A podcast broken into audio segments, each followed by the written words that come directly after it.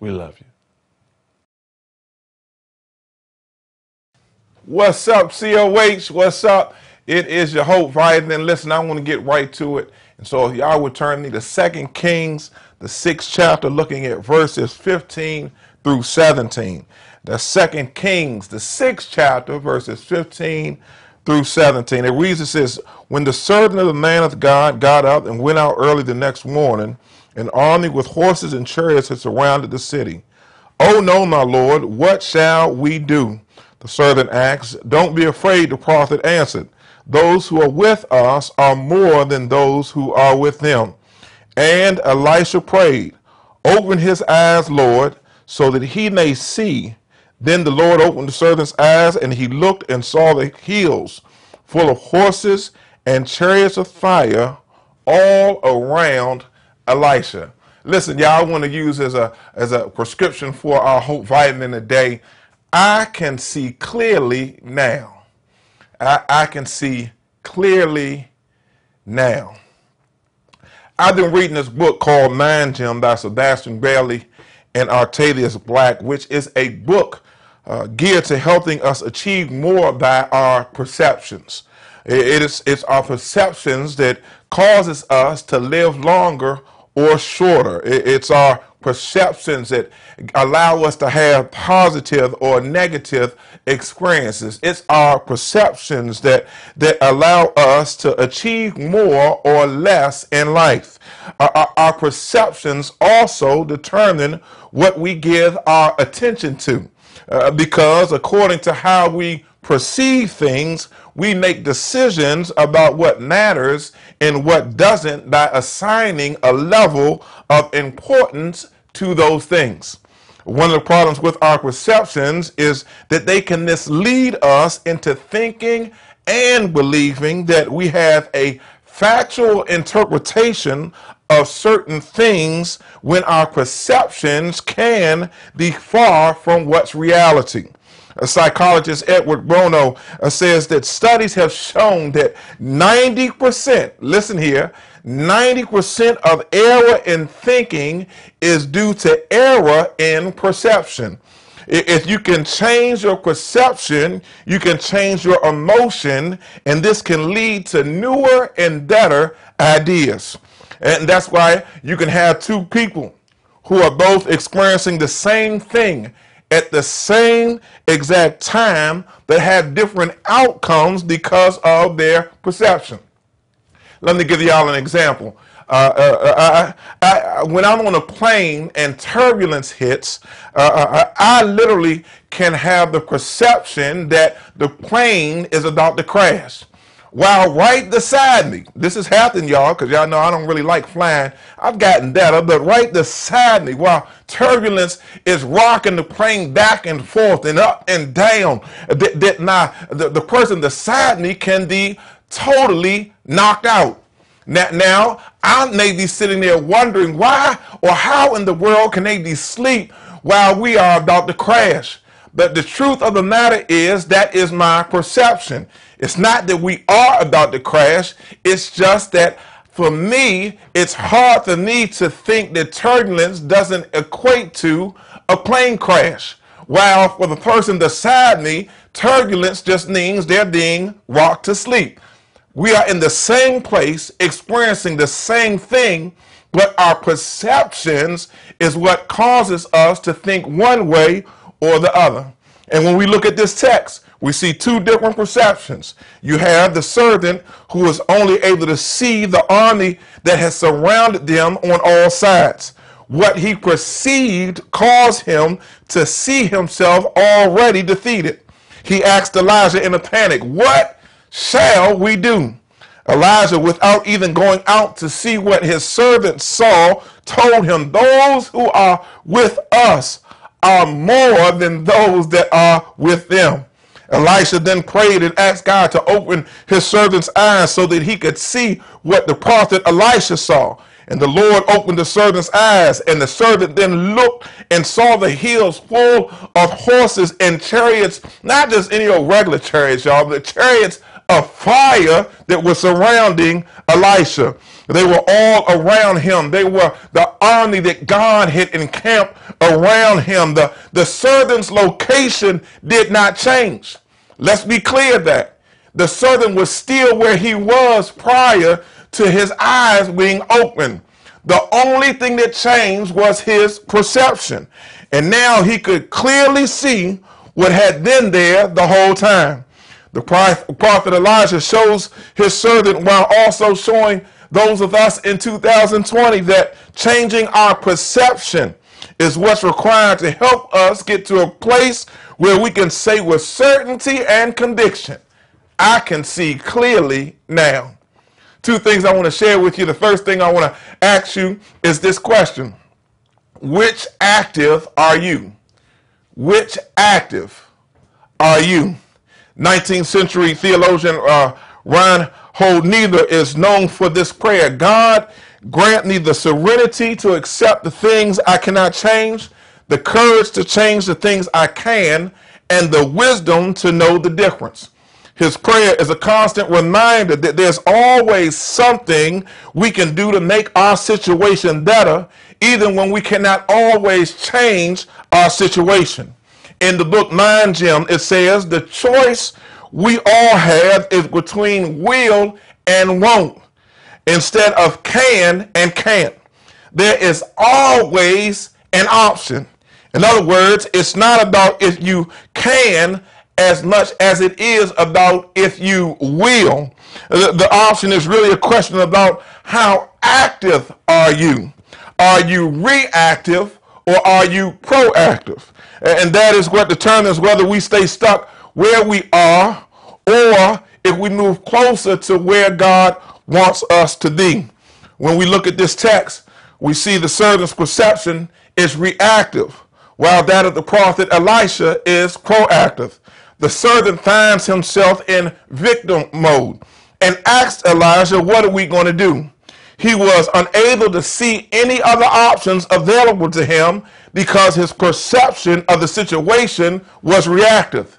And now he is looking for someone else to determine his outcome. You know, that's what victims do. But Elisha was proactive and was already a step ahead, knowing what his next move would be to counteract his current situation. The servant who was reactive was worried and anxious and paralyzed from fear, but Elisha, who was proactive, was confident, convinced, and counting on God to handle things. You see, when we are reactive, we are waiting for things to happen to us or for us. When we are reactive, we are always looking for someone else to blame. When we are reactive, we only can see gloom and doom. When we are reactive, we, we put off doing things until the very last minute. When we are reactive, we spend a lot of time worrying and stressing and doubting, when we are reactive, we lash out against those that love us and we end up hurting those who are attempting to help us because nothing they do is ever enough. Uh, uh and, and so you have to ask yourself, am I reactive or am I proactive? You see, when we're proactive, we aren't afforded the luxury of having a woe is me mindset or playing victim to our situations or blaming others uh, for what we are going through because no matter how dark it may be in our life, we know that we are the ones that hold the flashlight of faith to help see us through.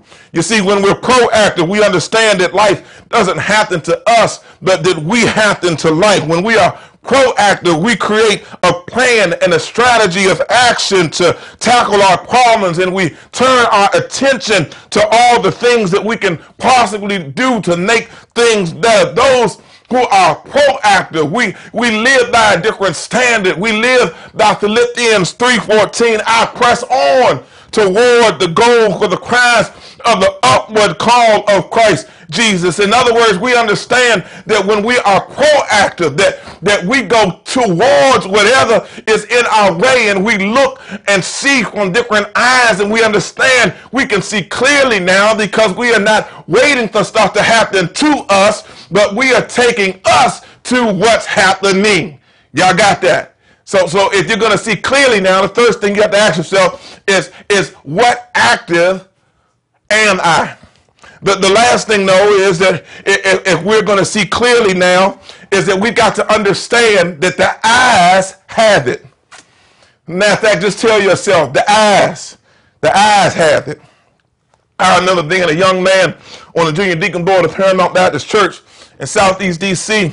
And when we had meetings uh, where we had a vote, and the vote was necessary, they would ask they would ask two questions. They would ask one, all in favor, and, and the individual responses would be aye.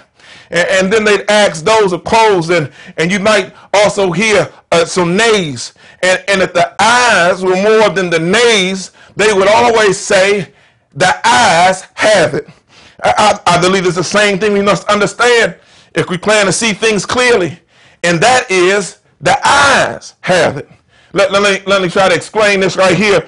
You see, we have two sets of eyes. We have that, that are always in constant battle. That is our human eyes and our spiritual eyes. You see, it's our human eyes that see things for what they are. It's our human eyes that only rely on the resources that appear to be available to them. But, but it's our spiritual eyes that are not connected to what we have, but to who we have with us. It's our spiritual eyes that remind us that nothing is impossible with God. It's our spiritual eyes that do not allow our situation to determine our destination. You see, whichever eyes you use are the eyes that will ultimately have it. In other words, how you see it is how you will experience it. And that's why Elisha prayed that God would open the eyes of his servant so that he would not be blinded by his human eyes, but so that he could see things from the perception of God's eyes. And when we use our spiritual eyes, it gives us a sense of what God is up to, even when our human eyes are showing us something totally different. Our, our spiritual eyes cannot be tricked out of our testimonies. Our spiritual eyes cannot be misguided out of our miracles. Our spiritual eyes cannot be bamboozled out of our blessings. You see, because when our human eyes see disease, our spiritual eyes still see healing. When our human eyes see brokenness, our spiritual eyes still see wholeness. When our human eyes see financial challenges, our, our spiritual eyes still see financial breakthroughs. When our human eyes see depression, our spiritual eyes still see God's deliverance. And why is that? Because regardless of the enemies that may be surrounding us, those who are with us are more than those that are with them. You see, our spiritual eyes give, uh, give us a firm belief that what we are seeing is true. Surely God is our help and our fortress and our covering and our protection and our strength and our God. Surely God is making ways and opening doors and building bridges and creating brand new opportunities. We seek from a point of assurance and confidence because we know that the eyes have it. So no matter what it may look like, I dare you right where you are to do what Elisha asked God to do for a servant. God, open my eyes so that I can clearly see what you're up to. Not, not, not what my human eyes see, but God, show me what you see. And, and the thing that's beautiful about this, y'all, I need y'all to get this. You got to remember what Elisha saw was already there, even though what his servant saw was already there too. That, that it, it was all about whose eyes are you looking through. And you have to begin to tell yourself, God, I'm tired of looking through my eyes. I want to see victory through your eyes. Community of Hope, that right there, that's your hope vitamin. Ask God, show me what I need to see so that you can then inject in your spirit, I can see clearly now. God bless you. Keep your eyes on God as God keeps his eyes on us.